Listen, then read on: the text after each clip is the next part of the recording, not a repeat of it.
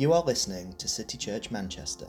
We are a church that invites everyone to enjoy Christ for the glory of God. If we can serve you in any way, then visit our website at citychurchmanchester.org to find out more.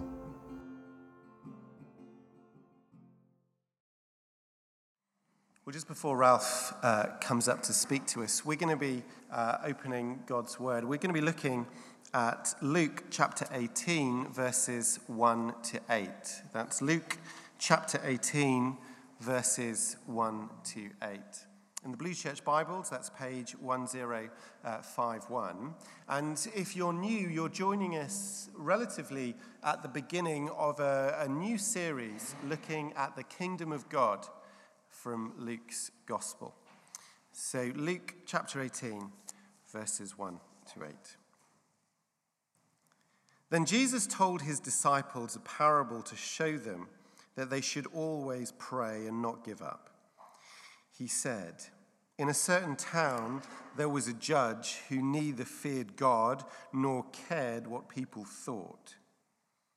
And there was a widow in that town who kept coming to him with the plea, Grant me justice against my adversary. For some time he refused. But finally he said to himself, Even though I don't fear God or care what people think, yet because this widow keeps bothering me, I will see that she gets justice so that she won't eventually come and attack me. And the Lord said, Listen to what the unjust judge says. And will not God bring about justice for his chosen ones who cry out to him day and night? Will he keep putting them off? I tell you, he will see that they get justice and quickly. However, when the Son of Man comes, will he find faith on earth? Great, thank you so much, Matt, and hello everyone. It's great to be with you and to be able to bring this next portion uh, of Luke's Gospel to you. Uh, let me pray for us. Let me pray for us.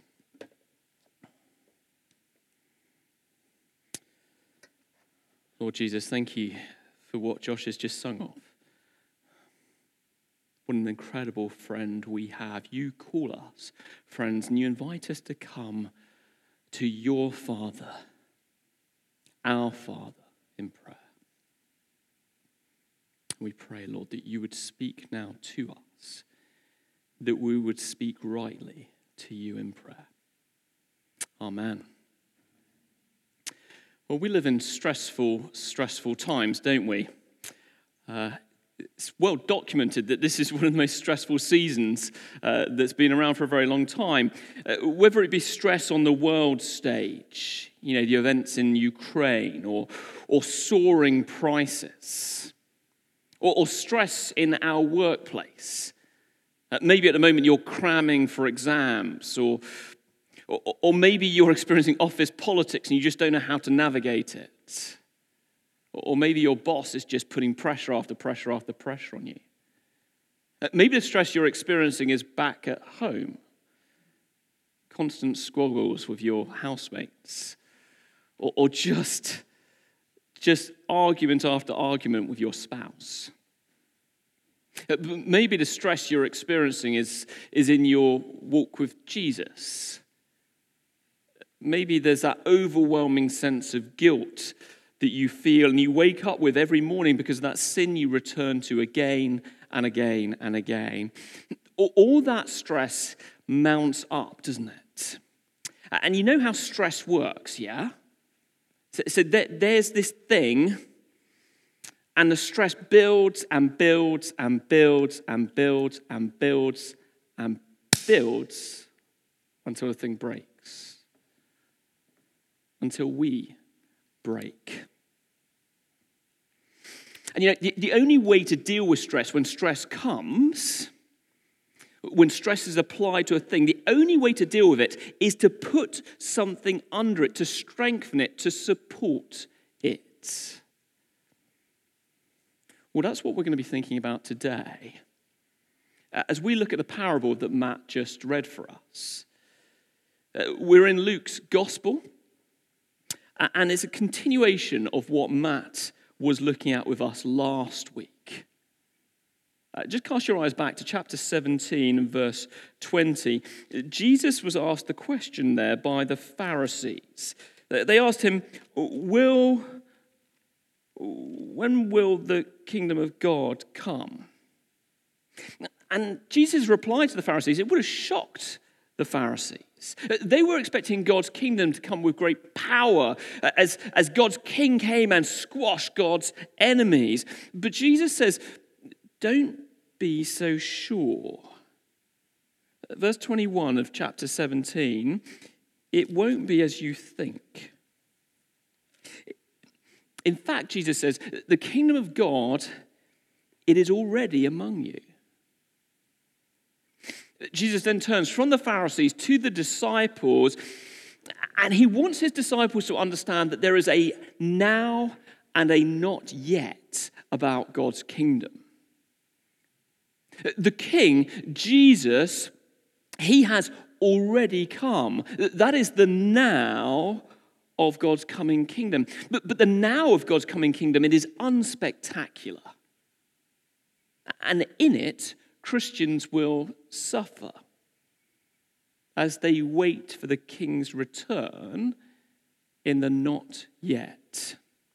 You know, Jesus' first disciples, they were used as candles and were burned in Nero's garden just for entertainment. They were crucified upside down, they were sawn in two. They knew what it was like to experience stress, stress to the point of breaking. And this parable Jesus told, the parable of the persistent widow, was a parable for them. And you know, it's a parable for you too. As you experience stress and anxiety today. Uh, let me tell you what I want to do today. It's very simple. First, we're going to go over the parable, have an overview of the parable, and then we're going to see that the parable asks us three questions. Three questions it asks of us today. So let's first deal with the parable. Uh, now, it's important to say, let me try and start to stand. This is not going to work. It's just going to cause me stress. uh, let's talk about parables. Parables are teaching tools, uh, and they're intended. You think a teaching tool makes something simpler, but the reality is actually in, in Jesus' parables, a lot of the time, the, parables are given to make teaching harder, which makes the preacher's job harder. But not today. Today is a dream parable for a preacher because Dr. Luke uh, the author of this account of Jesus' life, he tells us the point of the parable right at the very start. So look at verse 1 with me. Luke says, Jesus told his disciples a parable to show them that they should always pray and not give up. That is Jesus' point in this parable. That the point of the parable is to help his disciples to always pray and not give up. Look at the parable. It starts, there was a judge in a certain town. Now, now, there's nothing surprising about that. There were lots of judges in lots of towns. But take a look at his description in verse 2, just over the page. It's repeated in verse 4, so we know this detail is important. The judge neither feared God nor cared what people thought. Now, if the judge had feared God, he, would have known that one day he'd give an account before God for his judgments, so he would have judged justly. If, if the man had been concerned about people, if he'd been concerned about his reputation in the public sphere, he would have judged justly because he wouldn't want to be embarrassed. But this judge didn't give a damn about either, which meant, verse 6, that he was unjust. He was corrupt. Justice before this man was whatever you were willing to pay for it. And look at who it is who stands before him. a widow. Now, we need to grasp something about the first century context here. It was a, a man's world in the first century. So, if a woman had a problem, she'd need to find a man to take her case for her. Uh, she'd need either her father or her husband. But this woman had neither. She was penniless, she was powerless, and she had no one to protect her. Nothing to offer. And so look at what she does. It's there in verses 4 and 5. Uh, the judge wakes up one morning, he gobbles down his cornflakes, he flings on his judicial robes, and he heads out the door, where immediately he's confronted by a woman. Uh, please, please, sir, give me justice against my adversary. Uh, leave me alone, he says. And he rushes off. He, he gets to the courthouse, starts to climb the steps up to the courthouse, and she's there. She says, Please, please, judge, help me. He, he just elbows past her, rushes through the courtroom doors, goes up to courtroom one, and starts the case. He, he's hearing a tax evasion case. And the court clerk reads out the charges. And just as he's reading out the charges, a woman in the public gallery pipes up, Judge, judge, give me justice against my adversary. Bailiffs, remove her, he says. And after a long morning of hearings, the judge retires and he starts to unwrap his deli sandwich he bought in the way. And as he does, he finds a note stuck on it saying, Please help me. After a long day, the judge returns home. He walks in through the front door. He sees his wife standing there and says, I've got a whole long list of messages. Some woman who wants some justice from you. He's had enough. So he just heads straight upstairs to the bedroom. He says, I'm going to take a nap. Five minutes later, on the door, it's his wife. You've got to come down. There's a woman at the door. She wants justice from you. Judge says, Tell her to come back tomorrow. Which she very quickly regrets because the next day she's back at the door. Verse 3 The widow kept coming to the unjust judge. And look at how he responds in verse 5. Because this widow keeps bothering me, I will see that she gets justice so that she won't eventually come and attack me. The widow has badgered the unjust judge into giving her what she wants. Now, now look at what Jesus says, verse 6. Consider this parable. Listen to what the unjust judge says, and will not God bring about justice for his chosen ones who cry out to him day and night, will he keep putting them off? Now, this is confusing, isn't it? Is Jesus, is Jesus really comparing God to an unjust, corrupt judge? And is he really saying that prayer is all about badgering God into giving us what we want? Is that it? We know Jesus is holding out this widow as an example of someone who has persevered.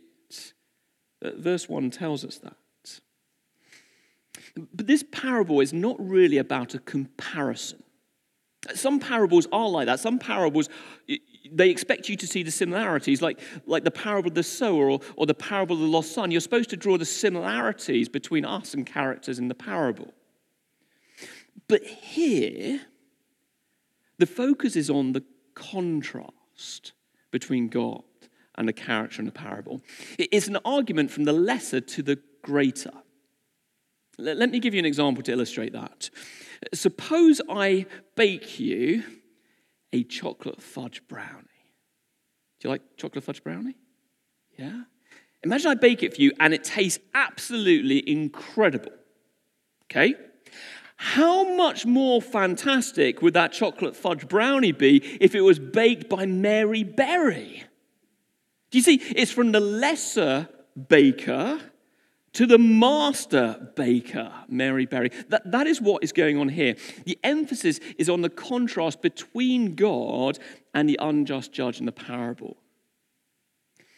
And I think the parable asks three questions of us today. Three questions about our praying.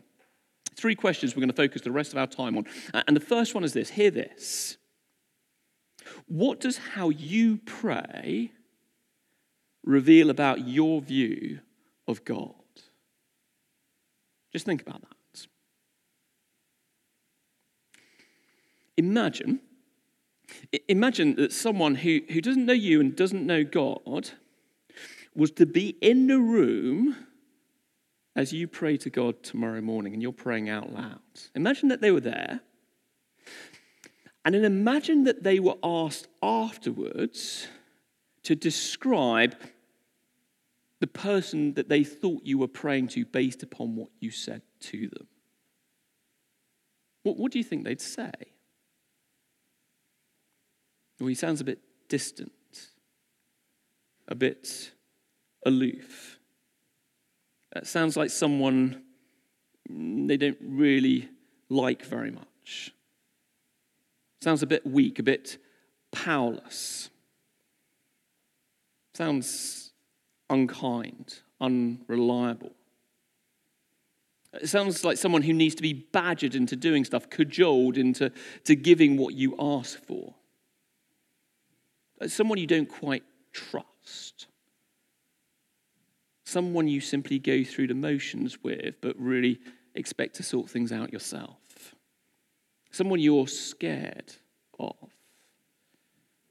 Look, the whole point of Jesus' parable was to contrast God with the unjust judge.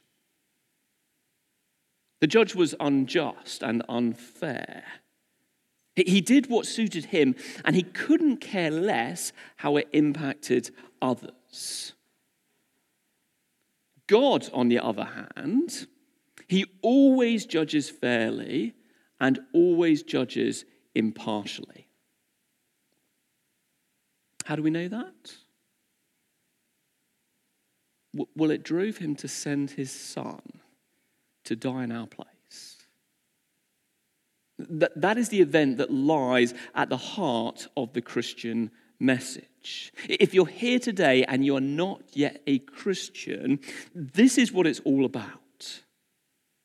God the Son, Jesus, came into our world to die in our place, taking the punishment we deserve for our rebellion against God.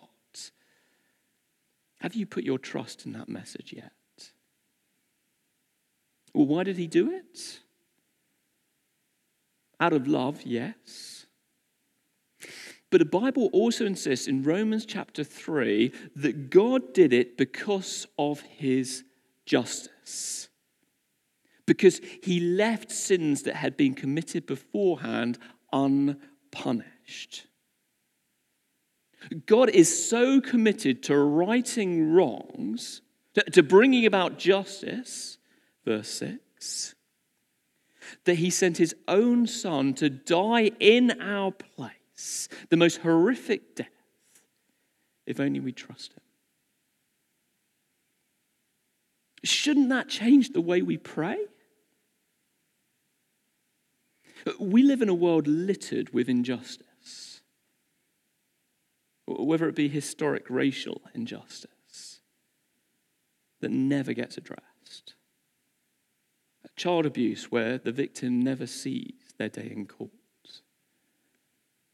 persecution of churches by hostile governments where there's no let up, or, or even those frequent situations where someone wrongs us and there's nothing we can do to put it right.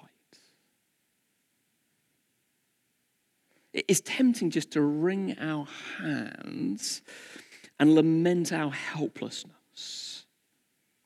It is tempting even to blame God.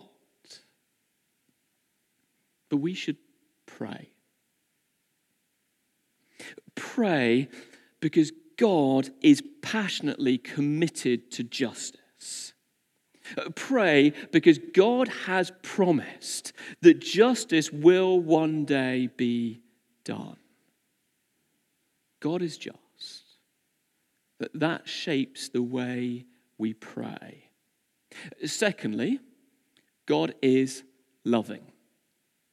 You know, there was no relationship between the widow and the judge.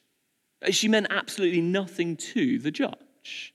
The only reason that he did anything for her was to get her off his back. How different it is with God. God is abounding in love. Two weeks ago, we were thinking about what that meant. And we saw that if you really love someone, if, if you really, really love someone, it means giving yourself away for them. And that is exactly what God has done.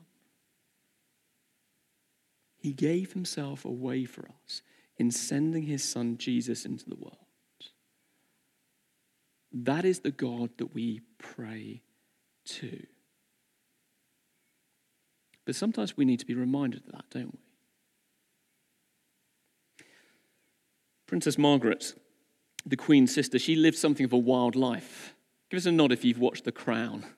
Anyone watch The Crown? If you have, you'll know about Princess Margaret's wild, wild living. Now, she did an interview uh, shortly before her death, and in that interview, she was asked whether she was one of the people who had dreams about the Queen. You know, we've all had them, haven't we? Dreams about the Queen. And she said, Yes, yes, I do sometimes dream about the Queen. And so the interviewer asked, Well, well what happens when the Queen appears in your dream? And she said, It's always the same dream. I've done something wrong, and the Queen furiously disapproves of it.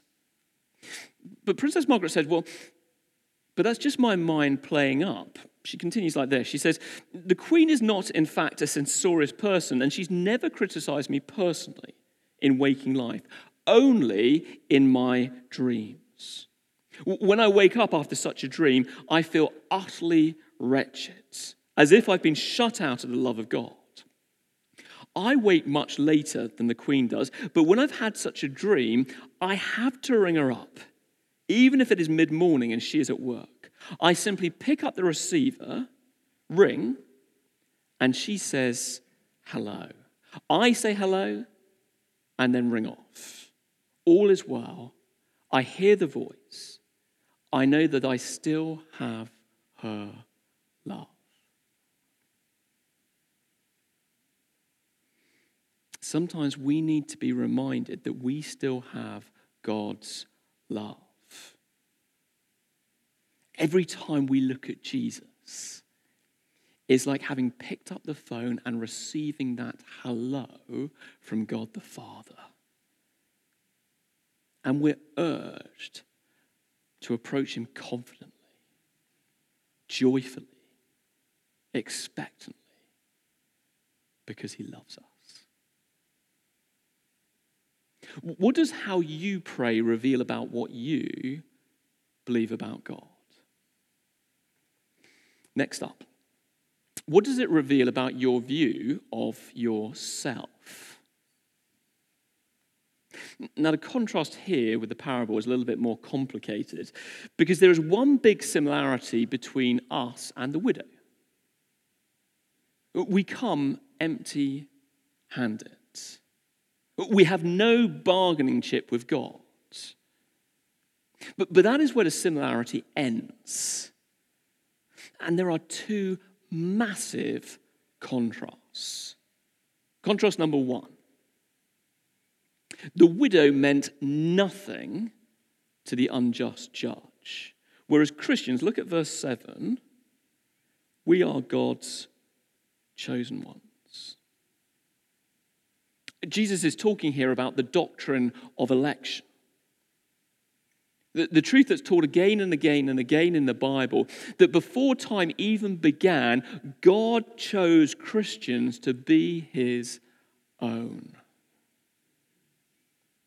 Now, people struggle to get their heads around this How can that be fair that God chooses people? Now, I don't have time to go into that today, but what I want to show is how gloriously practical this is in the area of prayer. I mean, think about it. I became a Christian 26 years ago. Now, now, if I think 26 years ago, I chose Jesus, Ralph chose Jesus, then there's always going to be this gnawing anxiety in the back of my head. Well, well, yes, I chose Jesus, but did he really want me? I mean, it was my choice after all. Maybe God wasn't as into me as I was into him. But if the Bible teaches that before time began, God chose me, God chose Ralph, well, that changes everything, doesn't it? God is 100% committed to me. No question, no caveat, unconditional. I mean, shouldn't that change the way we pray? We come with nothing, that's true, but we come as children to a father who is totally, irrevocably committed to us. That's contrast number one. God knows us and he has chosen us. Contrast number two. Remember what we saw about the widow? Uh, the widow was all alone. She had no one to fight her case for her. But we have an advocate. That's exactly what Jesus told his disciples. It's recorded for us in John chapter 14, verse 16. Jesus calls himself an advocate. And that's a special Greek word which was used to describe people who represented people in court, a court advocate. In the US Civil War, a young soldier fighting for the Union Army lost both his father and his brother in the fighting.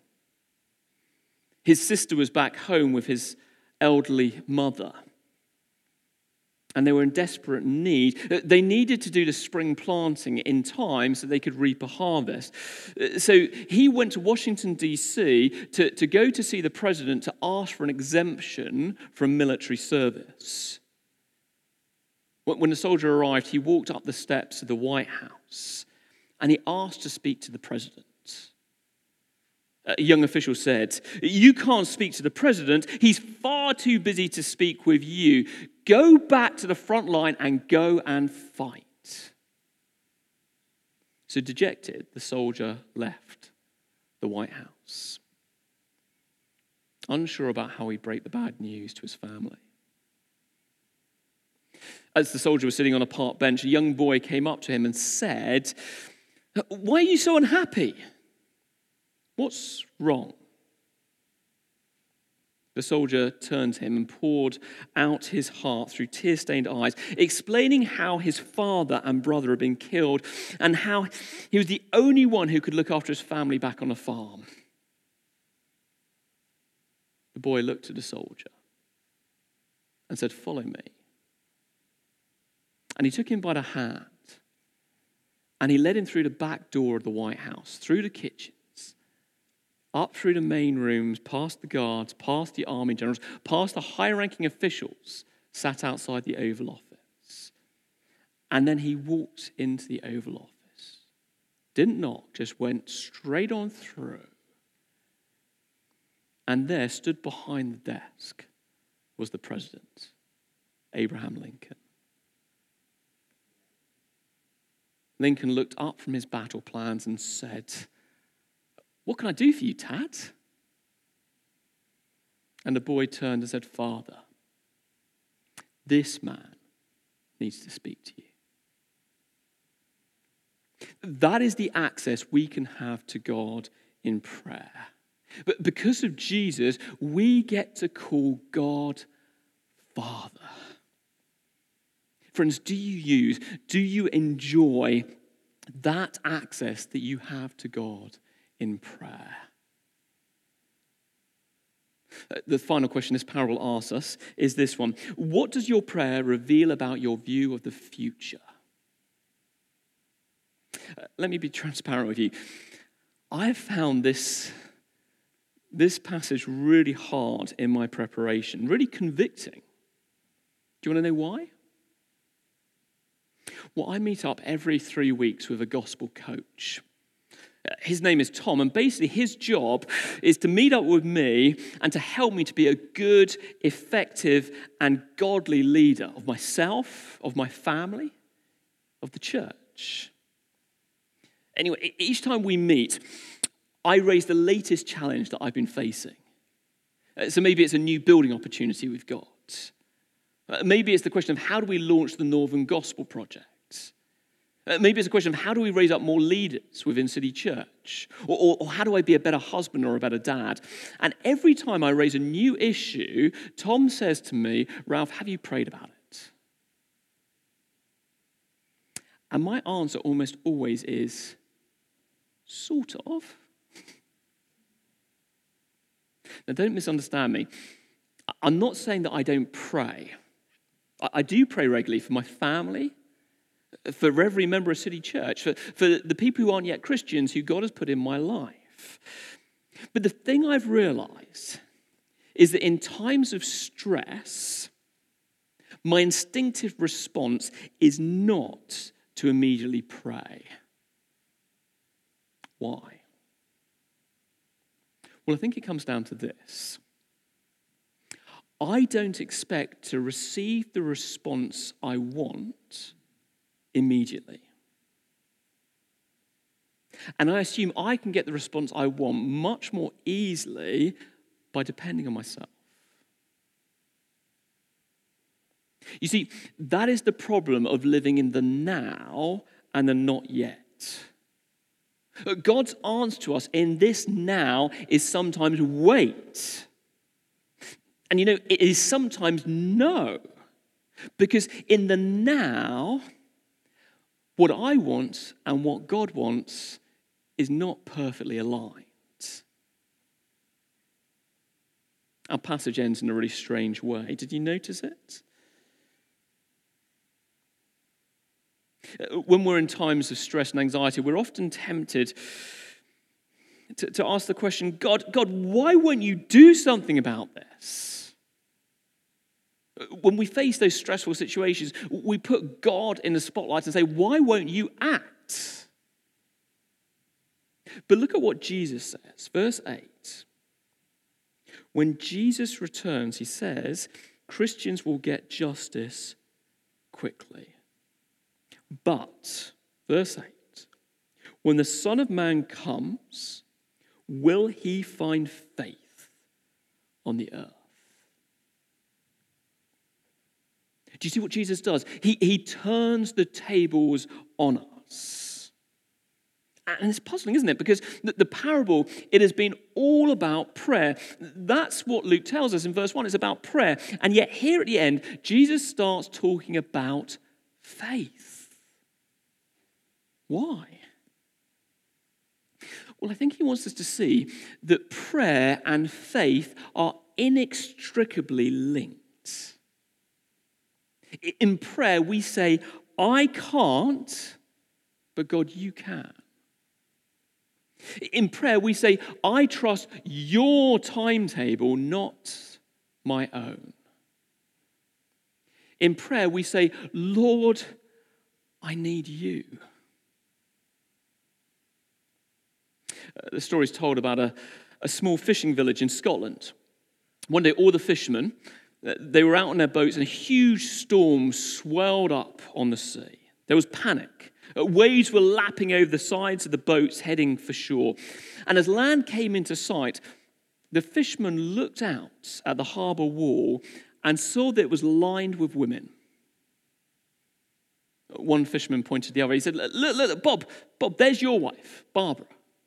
And another pointed, Jeff, Jeff, look, I can see your wife there. There's Sharon. Each of the fishermen was welcomed on shore by their wife. all except one.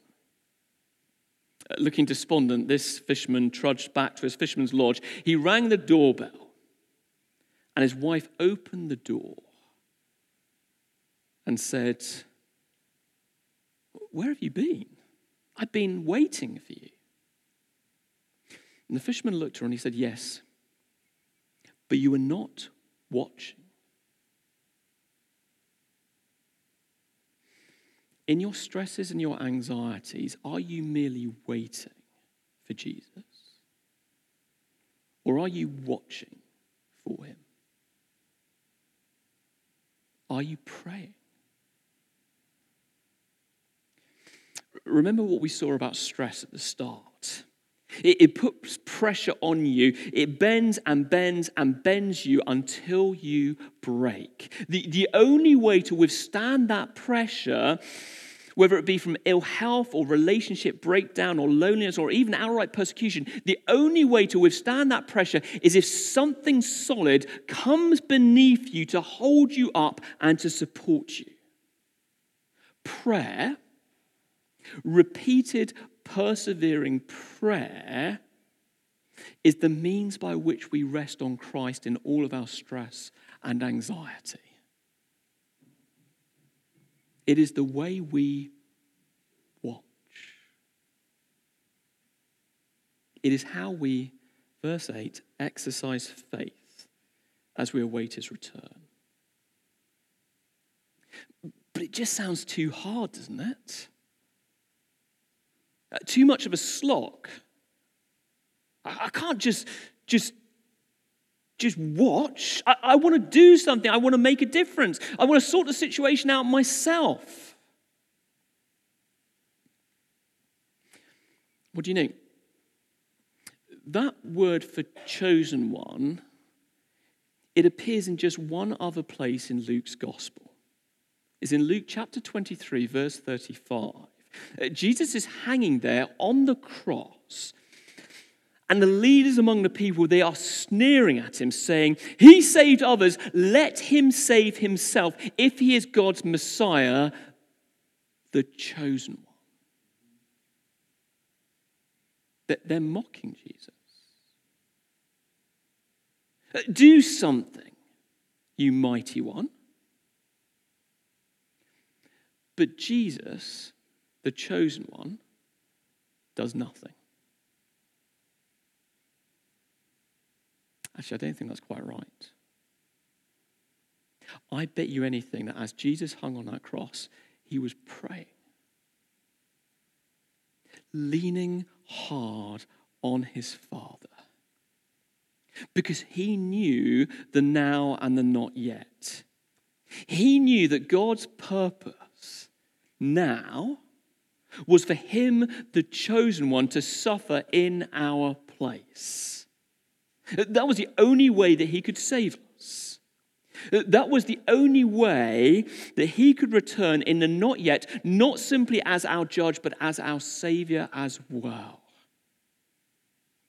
And as Jesus' lungs were crushed, literally, by the strain and stress of the cross, he exercised faith in God's perfect purpose and plan. When he returns, will he find faith on the earth? Will he find faith in you? Let me pray.